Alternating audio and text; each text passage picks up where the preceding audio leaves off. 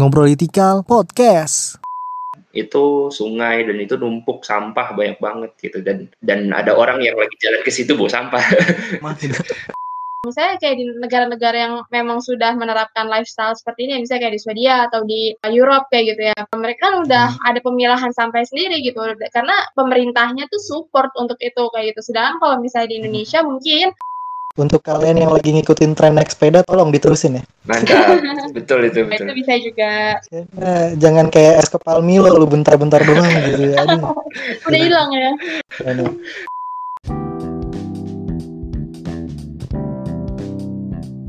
Halo semua, ketemu lagi di Ngobrolitikal Season 2. Di episode kali ini kita akan ulik ya pengalaman narasumber kita dan juga apa hal yang disukai gitu. Karena kita ada di konten ngulik. Nah, untuk para pendengar ya, para ngobroli people, kalian ngerasa nggak sih akhir-akhir ini suhu di Jakarta tuh kayaknya makin panas ya? Kalau dulu kecil gue tuh pas SD main siang-siang gitu kan, itu udah kebal banget tuh kulitnya ya kan. kalau sekarang nih kayaknya udah kayak, aduh, udah males banget dan selalu ngincer kalau bisa jalannya tuh di bawah bayangan gitu ya, jadi nggak kena sinar matahari, saking panasnya gitu. Tapi ini kenapa bisa eh, sepanas ini gitu Jakarta gitu khususnya. Terus juga sejak beberapa bulan lalu ya pemerintah DKI tuh ngeluarin kebijakan soal eh, pelarangan plastik ya di pasar dan juga beberapa pusat pe- perbelan- perbelanjaan gitu. Nah ini sebenarnya apa ya dasar dari kebijakan itu? Kenapa eh, kenapa udara di Jakarta makin panas kemudian pemerintah DKI sampai eh, ngeluarin kebijakan untuk melarang pemakaian plastik gitu? Apa ini ada eh, hubungannya gitu dengan kondisi bumi kita yang udah nggak baik-baik aja? Nah terkait dengan masalah ini nih kita udah kedatangan eh, nar- narasumber kita nih yaitu ada Kadita dan Bang Ano. Halo Kadita, Bang Ano, gimana kabarnya? Ya, halo Zai, Halo. baik. Jadi Alhamdulillah. baik-baik. Iya. Kalau Kak Ano sendiri memang di domisilinya di mana Kak kalau boleh tahu? Kalau gue di Bekasi, Wah Bekasi ya, Bekasi. Lebih panas nih kayaknya Bekasi. wah lu Prestita. Sama, kita kan Bekasi. Oh Bekasi juga ya. Oh, Ya, sama-sama Bekasi kita. wah. Ini mungkin yang pendengar yang dari Bekasi ya bisa bisa ngerasain sendiri lah rasanya gimana gitu. Oh iya, Kak Dita dan Kak Ano ini dari cerita iklim ya. Ya, betul. Dari komunitas cerita iklim. Cerita iklim itu apa ya? Dari mungkin dari Kak Ano atau Kak Dita mungkin bisa ceritain gitu cerita iklim ini apa? Ceritain cerita iklim ya. ini apa ini sebenarnya? Cerita iklim ini. Nah, Jadi, anu nah doang ya. Jadi cerita iklim itu adalah em, apa ya istilahnya sebuah komunitas gitu buat anak-anak muda gitu ya khususnya eh, secara online sih kita geraknya masih di Instagram dalam bidang khususnya memberikan edukasi terkait perubahan iklim kayak gitu. Nah, mungkin kalau misalnya komunitas-komunitas lingkungan itu udah cukup banyak kayak gitu ya kalau misalnya teman-teman cari di Instagram kayak gitu. Tapi mungkin masih sedikit yang concernnya ke arah iklim kayak gitu. Karena iklim ini itu sifatnya multidisiplin kayak gitu, nggak cuma terkait dengan sains aja, tapi juga terkait dengan Mhm. sosial ekonomi kayak gitu, dan juga pastinya lingkungan. Kayak gitu sih. eh, kita di sini masih geraknya secara volunteer kayak gitu, teman-temannya ya kira-kira mahasiswa dan juga para lulusan baru lulus kayak gitu ya akhirnya kita sama-sama punya visi yang Mhm. sama untuk istilahnya ayo dong kita juga jadikan isu iklim ini menjadi isu yang mainstream juga kayak gitu biar orang tuh lebih sadar lagi untuk lebih peduli gitu terhadap lingkungan kayak gitu. Karena keberlanjutannya itu akan berdampak gitu untuk kita di masa depan nanti gitu untuk anak dan cucu kita nanti kayak gitu. Nah buat produk-produknya mungkin Anda bakal jelasin Ya, produk di cerita iklimnya ada apa aja. Hmm, iya. Sebelum ke produk, gue pengen nge-highlight juga sih bahwa kemarin itu kan awalnya cerita iklim itu sekarang kita di cerita iklim kan punya tim ya, ada 15 orang gitu. Nah dulunya itu Hmm. Dita sendiri nih terus kemudian pas mau coba rekrut ternyata yang daftar tuh banyak sebenarnya ini tuh membuktikan bahwa kita gitu terutama Indonesia kali ya kita tuh punya harapan sebenarnya bahwa kondisi isu-isu or yang orang bilang kondisi iklim kondisi lingkungan kita nggak lagi nggak baik lah dan sebagainya tapi ternyata banyak yang peduli gitu dan dari itu Oke. kita lihat backgroundnya nih beda-beda sebenarnya ada yang di jurusan Hmm. sains ada yang dia udah lulus S2 bahkan daftar juga. Ada yang dia anak sosial, anak fisip gitu, anak teknik, jadi macam-macam dan Hmm. mereka tuh semuanya menunjukkan kepedulian yang tinggi gitu ya terhadap uh, perubahan iklim. Setidaknya dari pendaftaran cerita iklim itu kita lihat kayak gitu. Nah dari situ akhirnya kita coba ngomongin deh sama tim yang bergabung gitu ya. Terus kayak akhirnya kita sama-sama sepakat. Oh akhirnya kita punya Hmm. produk nih yang tadi kita sempet singgung. Produknya itu untuk sekarang sih ya kita uh, mau coba ngikutin perkembangan zaman gitu ya supaya isu lingkungan ini juga nggak ketinggalan zaman gitu. Kayak yang dibikin sama Zain nih sekarang kita punya podcast juga gitu. Jadi mungkin bisa dicari juga nih nanti di Spotify cerita iklim. Terus kita juga punya yang namanya beda jurnal. Kalau misalkan tadi kita bilang banyak komunitas lingkungan atau komunitas iklim, emang banyak bisa dicari gitu. Cuma mungkin eh, nggak semuanya Hmm. mengangkat diskusi atau pembahasan yang dari pembahasan ilmiah. Makanya kita bikin bedah jurnal. Bedah jurnal ini maksudnya Hmm. dari jurnal penelitian, artikel penelitian yang dibikin sama orang-orang dari Indonesia ataupun dari luar juga gitu, yang terbaru-terbaru ataupun temuan-temuan yang kayaknya seru nih kalau dibahas. Tapi karena artikel jurnal itu kan nggak semuanya senang baca ya, bacaannya ba- banyak atau kayak ada ada perhitungan atau metode penelitian yang mungkin orang nggak semua familiar gitu. Nah akhirnya cerita iklim ini kita mencoba menceritakan si jurnal tadi gitu dengan bahasa-bahasa yang lebih gampang lah di, dipahamin kayak gitu. Terus habis itu kita post deh di Instagram cerita iklim gitu. Jadi bisa dibaca aja. Asik sih kalau kalau menurut gua pribadi eh, asik kita bisa baca jurnal tapi dari Instagram gitu. Jadi enak aja gitu bisa bisa lebih paham. Oh, oke. Berarti cerita iklim ini bisa ditemuin di Instagram dan juga Spotify gitu ya dengan berbagai macam konten-kontennya gitu ya. betul. Ya betul. Kita juga kemarin ngadain quiz gitu. Pernah ikut ya, Zai? Oh iya itu sering banget soalnya apa nih update gitu kan soal tanaman-tanaman. Oh. Terus kan kan gue ada dua akun ya, Oh iya. akun ngobrolitikal sama akun pribadi tuh kan. Jadi kalau udah salah nih satu akun entar gue benerin. Bisa nyoba lagi. Ada Gitu strategi sendiri ya. Iya. Nggak tahu ini jawabannya apa. Eh, Tapi menarik banget. Iya, jadi kita kadang Iya. ngadain quiz gitulah di di Instagram kita di story. Jadi orang bisa ikutan game tebak-tebakan tentang tanam-tanaman atau tentang iklim. Hmm. Itu juga salah satu cara sih yang ini sebenarnya bukan dari gua atau Dita idenya ya, dari tim kita yang kita rekrut terus kayak wah Hmm. mereka keren banget sih ngasih ide bikin tebak-tebakan atau bikin Hmm. apa kayak gitu. Ya dari tim kreatifnya lah.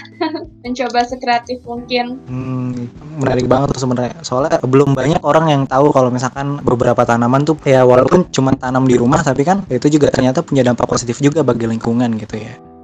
Iya.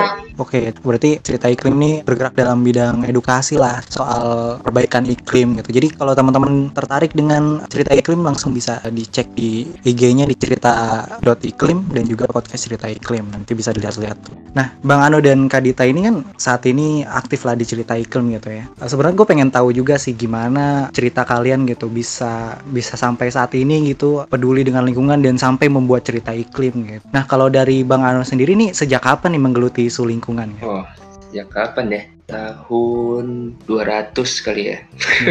Udah lama banget. 200 Masehi.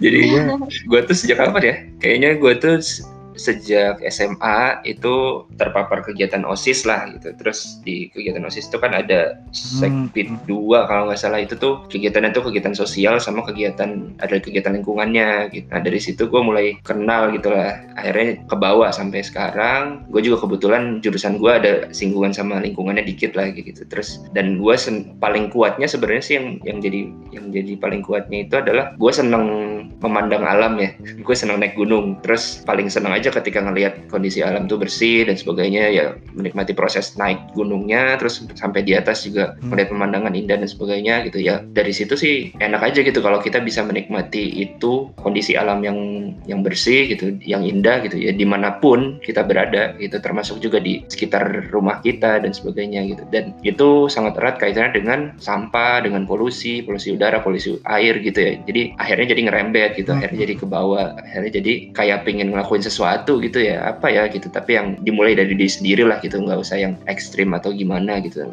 Nanti kan lama kelamaan juga kita bisa meningkatkan level kegiatan kita sendiri juga kan gitu yang terkait dengan lingkungan. Gitu paling sih kalau dari gua. Awalnya dari hal yang agak personal sih Hmm, oke. Berarti SMA lu juga menarik banget tuh. Udah ada soal kajian apa isu-isu lingkungan gitu ya berarti ada kegiatan peduli lingkungan ya. Kalau gue sih paling peduli lingkungan tuh eh, maksimal ini apa operasi semut tuh gitu sampah gitu kan. Paling kayak Iya, gitu iya, gitu. Emang dari SMA tuh di Bekasi, Bang? Apa gimana? Tuh, Iya di Bekasi. Bekasi. Oh, berarti memang ngerasa oh Bekasi ini nggak ada ini bintang nggak ada bintang-bintang nih. Wah.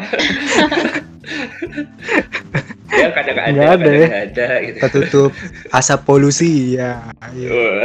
mungkin dari situ lu ini the real pecinta alam berarti nih ya. bukan berarti cuman cuman nikmatin doang tapi lu juga pengen berusaha mempertahankan suasana yang indah itu dari lingkungan iya enggak sih pengennya sih gitu. Jadi memang dan sebenarnya orang-orang yang suka naik gunung karena emang dia ya tadi mungkin bahasa lu juga pencinta alam gitu ya. Mereka sebenarnya sadar dan kalau misalkan lu pernah naik gunung pasti lu sadar juga bahwa banyak orang yang peduli juga gitu. Kayak wah sampah nih bawa. Terus Mm-mm. eh, apa nggak benar nggak benar. sembarangan gitu kayak ah, bahkan kalau misalkan naik gunung terus ada ada semacam danaunya gitu itu kan nggak boleh sembarangan dimasukin kan kita nggak Iya, nyuci di benar-benar. situ nyuci pakai sabun di situ juga kalau bisa jangan gitu kan dibawa mending kita ambil Hmm, ambil airnya sedikit kita pindah terus baru kita pakai itu kita olah mau kegiatan apa gitu kan jadi sebenarnya dari situ juga orang-orang yang suka naik gunung orang-orang yang atau suka piknik lah Hmm. gitu, suka berkemah Hmm. atau apa pun itu mereka juga sebenarnya sadar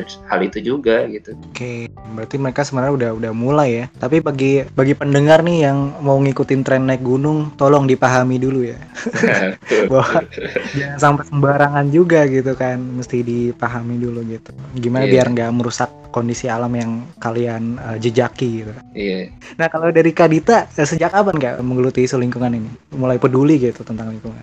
Eh, ya meskipun gue satu SMA sama Ano tapi kayaknya Oh, baru. gitu.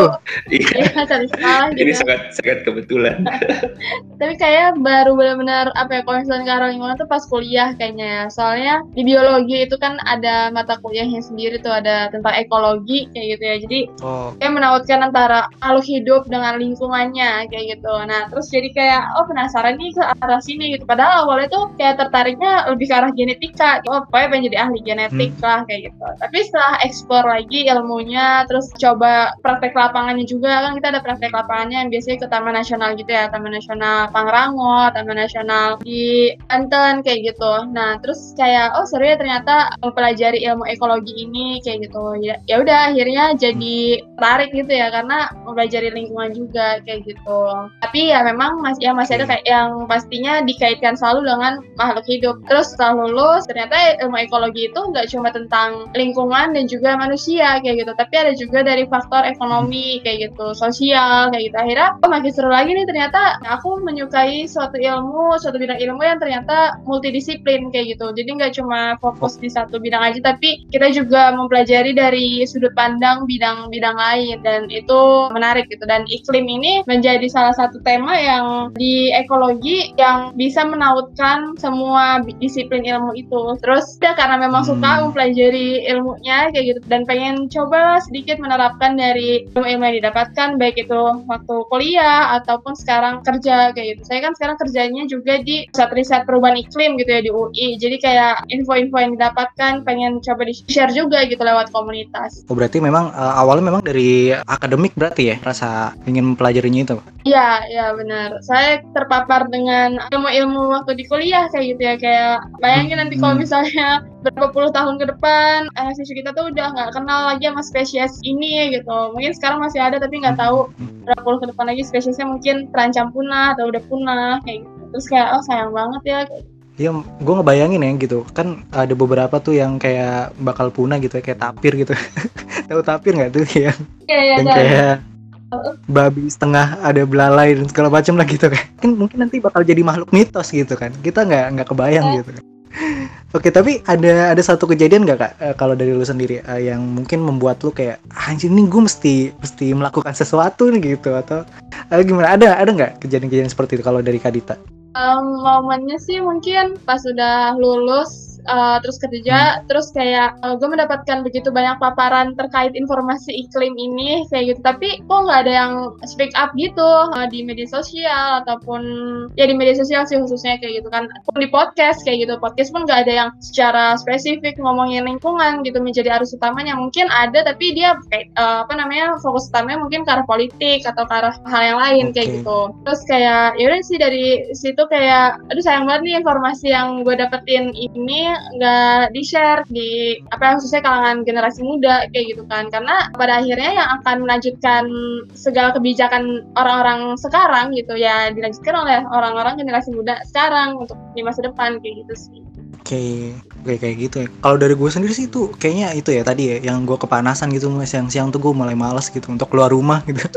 Karena panas banget. juga sih panas. kayak gitu kan, iya. kayak kenapa sih nih bisa gak sih gak panas kayak gitu ya. Oh iklimnya kan udah makin gak menentu. Iya, terus juga sungai-sungai di Jakarta ya bukan sungai lagi tuh kayak udah jadi jadi apa ya got raksasa kayak itu warna hitam dan segala macam tuh menurut gue nggak nggak enak aja gitu Eh, dan gue tuh ngelewatin itu setiap harinya dan gak nyaman. Jadi gue rasa gue kayaknya perlu melakukan sesuatu mungkin dari diri gue sendiri. Tapi kalau dari uh, bang Ano gimana? Ada ada satu kejadian atau kondisi yang membuat lo untuk apa bener-bener merasa aduh gue harus ini nih harus melakukan sesuatu gitu?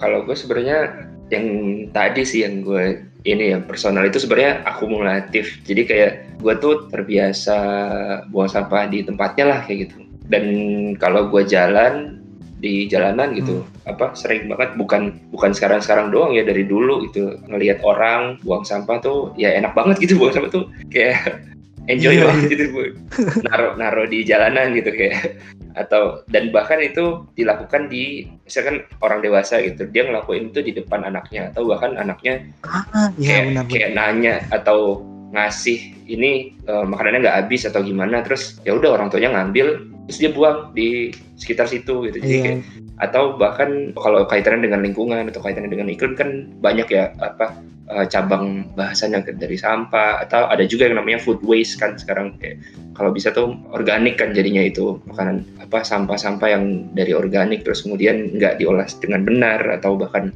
numpuk di mana akhirnya malah bisa jadi yang tadi gue bilang juga sih polisi air yang tadi lu highlight juga hmm. tuh atau bahkan juga kalau di jurusan gue belajar hal yang mirip-mirip kayak Dita tuh kan gue jurusan kesehatan lingkungan ya di FKN hmm. ada pelajaran ekologi juga di dan di situ juga belajar macam-macam juga gitu terus termasuk kayak polusi itu kan macam-macam gitu bukan udara air doang tapi juga bisa kayak polusi buat indera kita suara. gitu loh polusi ya suara juga hmm. polusi penciuman juga kayak kan kita nggak suka ya kalau kita lagi jalan gitu di suatu tempat terus tiba-tiba ada bau nggak enak gitu bau sampah ternyata pas kita lihat sampah numpuk di situ gitu kayak gue pernah bahkan naik motor ya di Jalan Raya Bogor itu kan hmm. naik motor ya gue nggak berhenti nggak apa gitu tapi di hmm. suatu di meter berapa gitu itu gue ngelihat eh bukan ngelihat sih gue awalnya tuh nyium nggak enak terus pas gue ngeliat ke, ke hmm. sebelah kiri kalau nggak salah kiri jalan itu sungai dan itu numpuk sampah banyak banget gitu. Dan dan ada orang yang lagi jalan ke situ bawa sampah.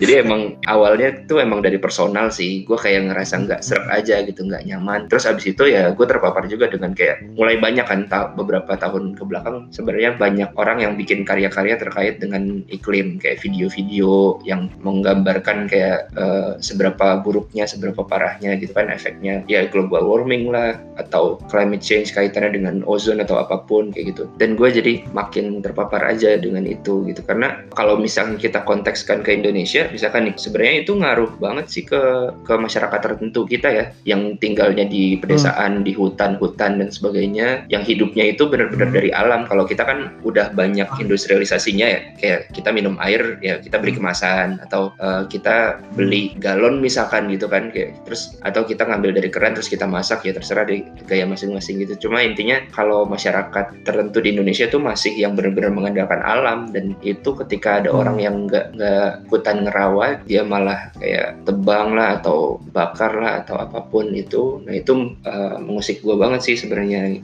Jadi memang awalnya personal terus akhirnya terakumulasi. Ya udah gue makin makin kayak wah ini awalnya mulai dari kayak gini kayak gue pasti kesel sama orang-orang itu gitu. Terus habis itu jadi oh gue nggak nggak mau jadi orang kayak itu tuh gitu. Terus akhirnya jadi kayak oh kayaknya gue harus ngajakin orang juga gitu untuk jangan sampai jadi kayak gitu gitu. Cuma ya itu tadi kita mulai dari level kita dulu yang kecil bisa kita lakuin apa kayak gitu. Hmm. ya terkait dengan tadi lu cerita soal uh, buang sampah sembarangan nih gue jujur aja tuh gue kayak punya punya apa ya punya rasa marah tingkat ekstrim gitu ya. Ketika ngeliat orang-orang oh, kayak gitu tuh pengen gue tonjok cuman lebih tua gue dan lebih gede badannya gue takut gitu. gitu kan. Apalagi kalau buang wah puntung rokok tuh gue kesel banget tuh kalau sembarangan gitu. Hmm. karena bisa membuat satu gedung kebakaran. Iya dan dan itu aduh itu itu ini banget sih bikin kesel banget gitu kan. Dan kita paling cuman mas tuh ada tempat sampah tuh di situ tuh gitu kan ya paling kalau mereka peduli gitu ya mereka minta maaf dan dia mereka buang. Tapi ya masih banyak juga orang yang kayak apaan sih lu? gitu kan. Iya iya. Tapi gitu, bener tuh bener tuh kalau misalkan diingetin kan sebenarnya banyak juga yang apa namanya uh, langsung sadar gitu ya. Kadang lupa aja uh, gitu. Jadi sebenarnya kalau iya, misalkan bener. mungkin apa untuk untuk para pendengar juga kali ya. Kalau misalkan uh, kalian ngerasa resah atau apa gitu ya coba aja lah sekali-sekali do something different gitu. Biasanya kita diem biasanya kita cuma kesal doang. Sesekali kita hmm. sapa masnya baik-baik gitu. Mas mohon maaf itu sampahnya dibuang atau gimana. Bahasanya yang yang sopan lah gitu. Jangan sampai jadi ngajakin gelut juga gitu ya. Tapi pas diingetin sebenarnya iya. banyak orang yang kayak oh ya yeah, maaf maaf gitu. Sebenarnya banyak kok yang kayak gitu cuma tinggal diingetin aja. iya, banyak. Hmm. Ya, tapi kayaknya uh, banyak juga yang pengen buat konten sih jadi bikin ribut gitu buat konten. Itu aja beberapa kan. Tapi oke okay, kita coba ingetin aja secara baik-baik dulu. Dan kalau misalkan dia nggak mau ya udahlah kita lakuin sendiri aja gitu kan. Betul. ya toh juga nggak ada ini juga buat kita. Selama dia nggak buang sampah se satu trash bag gitu ya itu itu mesti di banget ya, warga. ninggalin satu trash kurang ajar banget lagi di tempat umum ya kalau Bang Anu Kadita ini kan uh, udah punya ketertarikan uh, di bidang soal isu lingkungan seperti itulah. Nah dari pengalaman kalian sendiri gitu yang udah kalian alamin, karena ada nggak sih kayak misalkan halangan atau rintangan gitu yang dialami gitu? Apa halangan yang kalian alami itu? Kalau dari Bang Anu sendiri gimana? Hmm, kalau misalkan hal-hal yang kayak gitu sebenarnya kan kita bisa lihat uh, konteksnya ya itu tuh sebenarnya sesuatu yang bisa diubah dalam jangka pendek hmm. atau jangka panjang gitu ya. Jadi kan gue waktu di jurusan hmm. gue nih ada semacam kuliah di kuliah belajar lapangan gitulah kayak pembelajaran di lapangan gitu. Nah itu maksudnya adalah kalau fakultas gue kita terjun ke masyarakat nih, kita nginep di rumah masyarakat, terus kita pelajari deh kebiasaan di masyarakat seperti apa yang kaitannya dengan kesehatan karena jurusan kesehatan ya di fakultas gua. Tapi juga kalau jurusan gua khusus kesehatan lingkungan tuh kita coba kaitkan dengan aspek lingkungannya juga gitu dari udara atau air atau uh, kebiasaan-kebiasaan masyarakatnya gimana cara mereka uh, bersihin diri bersihin lingkungan dan sebagainya kayak gitu. Termasuk juga soal buang sampah atau bakar sampah kayak gitu. Sebenarnya itu memang sulit hmm. sih karena jangka panjang ya. Kalau dari pengalaman gue memang memang nggak bisa sekali ngingetin gitu. Jadi memang mesti disusun uh, rencana panjangnya strateginya terus mesti kerjasama berbagai pihak sih itu. Nggak bisa cuma kita doang mesti iya kayak pihak yang hmm. berwajibnya siapa. Kalau misalnya di sekolah ya udah sekolah. Kalau kampus ya kampus. Kalau masyarakat nah itu ribet karena kompleks kan. Gitu. Jadi mesti jalin hubungan baik dengan masyarakat dan pihak yang punya kewenangan juga di sekitar situ. Karena harus ada fasilitasnya juga sih. Kalau kalau masyarakatnya sadar tapi nggak ada fasilitas sebenarnya susah tuh. Kayak gitu. Iya gue coba untuk pakai sistem yang pilah sampah itu ya. Tapi kemudian ditanyain lagi sama teman gue lu ngapain orang nanti juga digabungin lagi sampahnya? Oh iya bener juga ya. Kan jadi jadi males gitu ya. Jadi yeah. aduh gitu. Itu dia ya, jadi yeah. gimana gitu. Uh, uh, niatnya eh, udah edukasi aja dulu gitu gitu kan. Ya yang pasti tetap apa namanya ya namanya prinsip ya tetap harus dipegang hmm. gitu cuma terlepas dari itu kalau misalkan ada hal-hal yang kita nggak bisa kendaliin hmm. nah itu mungkin sebenarnya kita masih bisa sih kayak ngingetin atau coba advokasi lah atau apa pun lah kayak gitu coba komunikasi atau coba ya tadi jalin hubungan sama masyarakat terus mungkin dari masyarakat hmm. juga ada ada tokoh adatnya tokoh masyarakatnya terus akhirnya bisa ngobrol-ngobrol lah gitu sobi-sobi sama pihak RT RW kelurah camat gitu-gitu. Nah itu mungkin bisa disediakan fasilitas tuh lama-lama. Tapi yang pasti sih emang nggak bisa jangka pendek ya gitu. Itu baru Oh, soal baru benar. soal sampah gitu kan. Banyak lagi hal lain kayak air bersih atau polusi udara dan sebagainya kayak gitu. Macem-macem. Gue salut sih sama komunitas-komunitas atau Hmm. orang-orang yang peduli sama lingkungan sama iklim. Karena mereka tuh pasti menyiapkan nafas panjang untuk ya biasa ini kan perubahan yang nggak gampang ya dan melibatkan Hmm. banyak orang Nah kalau dari Kak Dita sendiri eh, gimana Kak? Ap- Apa yang pernah lo alamin? Ada halangan apa kira-kira? Sebenarnya tadi udah uh, di-share juga ya sama Ano, sama Zai juga terkait uh, halangan. Tapi kayaknya kalau misalnya bisa dibagi dua, uh, pertama itu terkait dari segi individualnya gitu ya, masing-masing orang. Hmm. Terus yang kedua dari segi sistemnya kayak gitu. Kayak itu dia salah satu pernah. Ya kalau dari diri sendiri, ya berarti kesadaran diri sendiri itu kan terhadap Hmm. terkait kepedulian dia dengan lingkungannya. Gimana akhirnya dia mencoba atau berusaha semaksimal mungkin gitu ya untuk menerapkan uh, gaya hidup ramah lingkungan kayak gitu kan dan itu kan ya masing kesadaran masing-masing individu kan yang kita bisa lakukan ya edukasi kayak gitu atau uh, dari kita pribadi ya kitanya juga selalu mencoba untuk menerapkan itu tadi lifestyle seperti itu kayak gitu ya. meskipun uh, agak susah juga kayak gitu ya tapi setidaknya kita mulai mengurangi misal kayaknya biasanya kita selalu pakai plastik kayak gitu ya kita mengurangi uh, penggunaan plastik kayak ketika urgent kayak gitu ketika memang uh, Hmm. nggak bisa dengan yang lain kayak gitu. Jadi tadi dari diri sendiri kayak gitu. Terus yang kedua dari segi sistemnya. Tadi yang saya bilang kalau misalnya kita udah belajar memilah sampah tapi akhirnya di ujungnya digabungin lagi, nah itu kan berarti yang salah, mungkin ada yang salah di bagian sistemnya kayak gitu kan. Kalau misalnya uh, sistemnya udah ada gitu, misalnya kayak di negara-negara yang memang sudah menerapkan lifestyle seperti ini, misalnya kayak di Swedia atau di uh, Europe kayak gitu ya,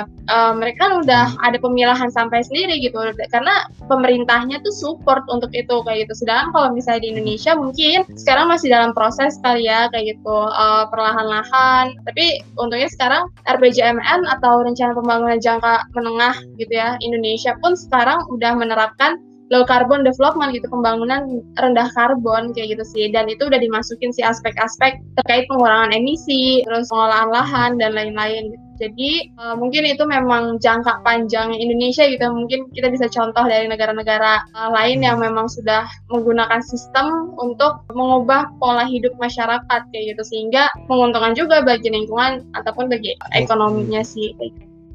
Jadi kita nggak perlu untuk pindah negara ya untuk bisa didukung melakukan hal-hal yang eh, terkait dengan Ngambil lingkungan. pelajaran lah dari negara lain. Cukup mem- eh, mengambil pelajaran aja dan kemudian mengadvokasi di negara kita sendiri gitu ya kira-kira ya.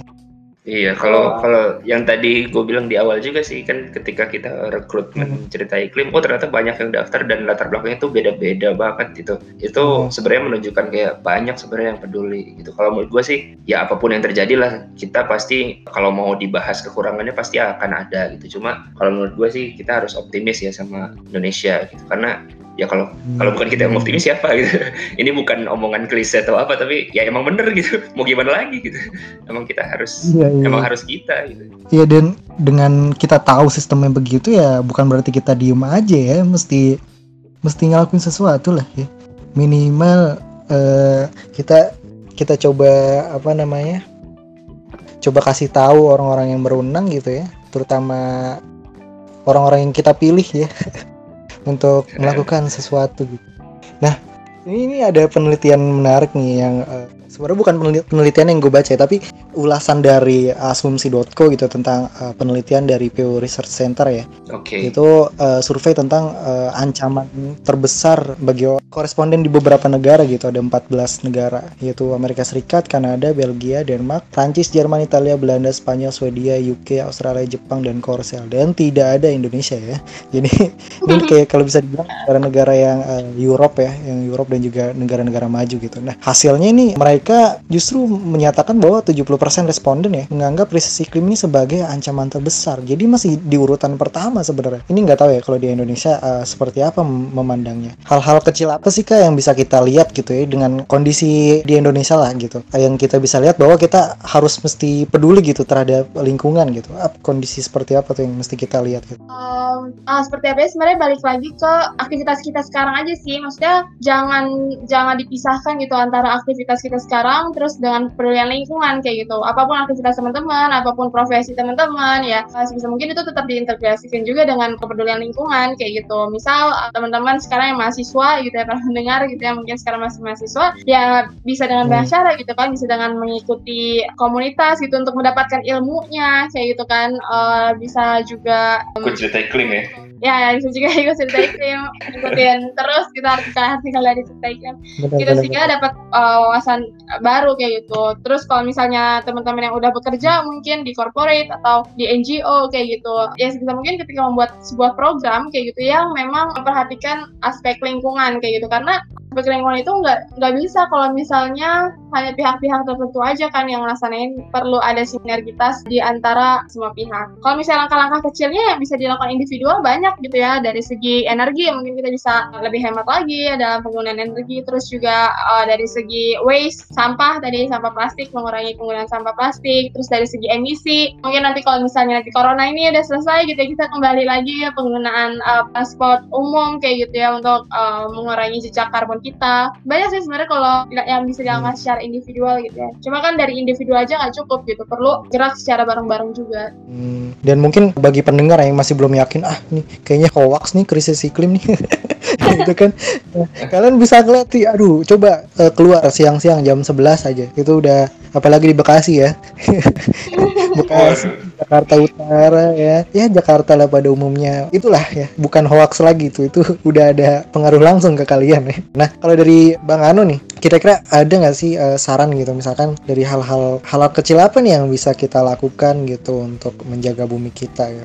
Oke, okay. ya kalau terkait dengan hal kecil atau hal personal gitu, mungkin kita bisa ngebayangin gitu dari mulai bangun gitu, terus ya bangun pagi atau misalkan yang masih pengen tidur bangun siang gitu itu kan kita pasti hmm. bersih bersih terus itu ya mandi kita menggunakan air yang secukupnya gitu itu sebenarnya uh, langkah kecil yang kita nggak sadar mungkin cuma nanti efeknya itu ke depan gitu. Itu kita kita menghemat air ya kita bisa ikut berkontribusi untuk masa depan lingkungan yang lebih baik lah kayak gitu. Terus kemudian juga uh, sebenarnya kalau aktivis-aktivis lingkungan yang sudah sangat yakin itu mereka sangat mengurangi penggunaan plastik tuh dalam berbagai hal termasuk juga sabun dan sebagainya. Banyak tuh orang yang hmm. memproduksi atau bahkan dia sehari-harinya itu pakai sabun, sampo itu yang yang batang. Pokoknya dia itu berupaya gimana caranya supaya sangat minim plastik yang ada di keseharian dia gitu. Termasuk juga apa alat mandi dan sebagainya gitu kan. Terus alat makan juga kan.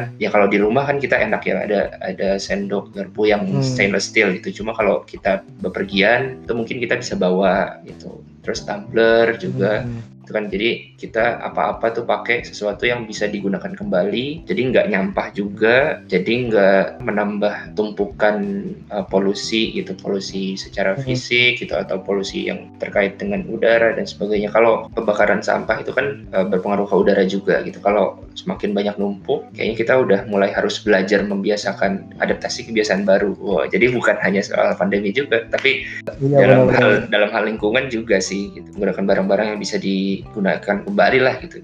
Jadi cu tinggal cuci hmm. gitu. Ya habis itu bisa dipakai lagi bersih lagi kayak gitu. Sebenarnya meminimalisir gitu. sampah lah ya. Mm -hmm, kayak gitu. Ya kalau dari Kadita mungkin ada tambahan saran mungkin hal-hal yang kecil yang bisa kita lakukan gitu.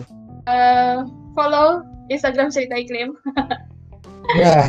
Mantap Oh ya, tadi udah, udah disebut semua sama Ana juga. Terus tadi sebelumnya juga aku udah uh, bilang sih banyak hal-hal simpel yang bisa kita lakukan secara individu gitu. Tapi individu aja gak cukup gitu ya. Kita harus gerak bareng-bareng kayak gitu. Iya, tapi hmm. betul loh. Maksudnya kalau kita tidak follow cerita iklim atau nggak harus cerita iklim sih sebenarnya komunitas iklim atau konten apa pun atau ngobrol kali ini kan juga ikut berkontribusi Lebih bener. memperluas uh, apa kepedulian iklim gitu kan. Jadi sebenarnya kalau kita mengikuti konten-konten yang menunjukkan kepedulian sama iklim, kita jadi makin tahu sebenarnya dan itu juga termasuk langkah kecil yang bisa kita lakukan dan itu kan online ya. Kita tinggal klik scroll klik scroll itu kita udah dapat ilmu atau kita dapat awareness yang bertambah gitu terkait dengan Ya. kepedulian Kita iklim. sambil rebahan juga.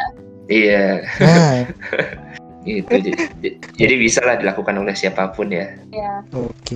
Ya kalau dari saran dari gue ya, kayaknya mungkin lu harus bisa ya punya pot gitu ya, punya pot untuk nanam apa lah gitu ya. Nanam saham, eh, enggak bukan Wah, nanam nanam apa gitu ya. gue sih nanam ini ya kayak belimbing kecil gitu ya. Itu lumayan sih. weh. Tapi tuh itu eh, su- supaya indah juga kali kalau kita nanam-nanam kayak gitu ya guys. Lumayan Mm-mm, iya jadi bener. lebih bagus. Ya betul. Bener sih memperbanyak tanaman itu ngaruh juga Sering sih. gitu ya. Segar.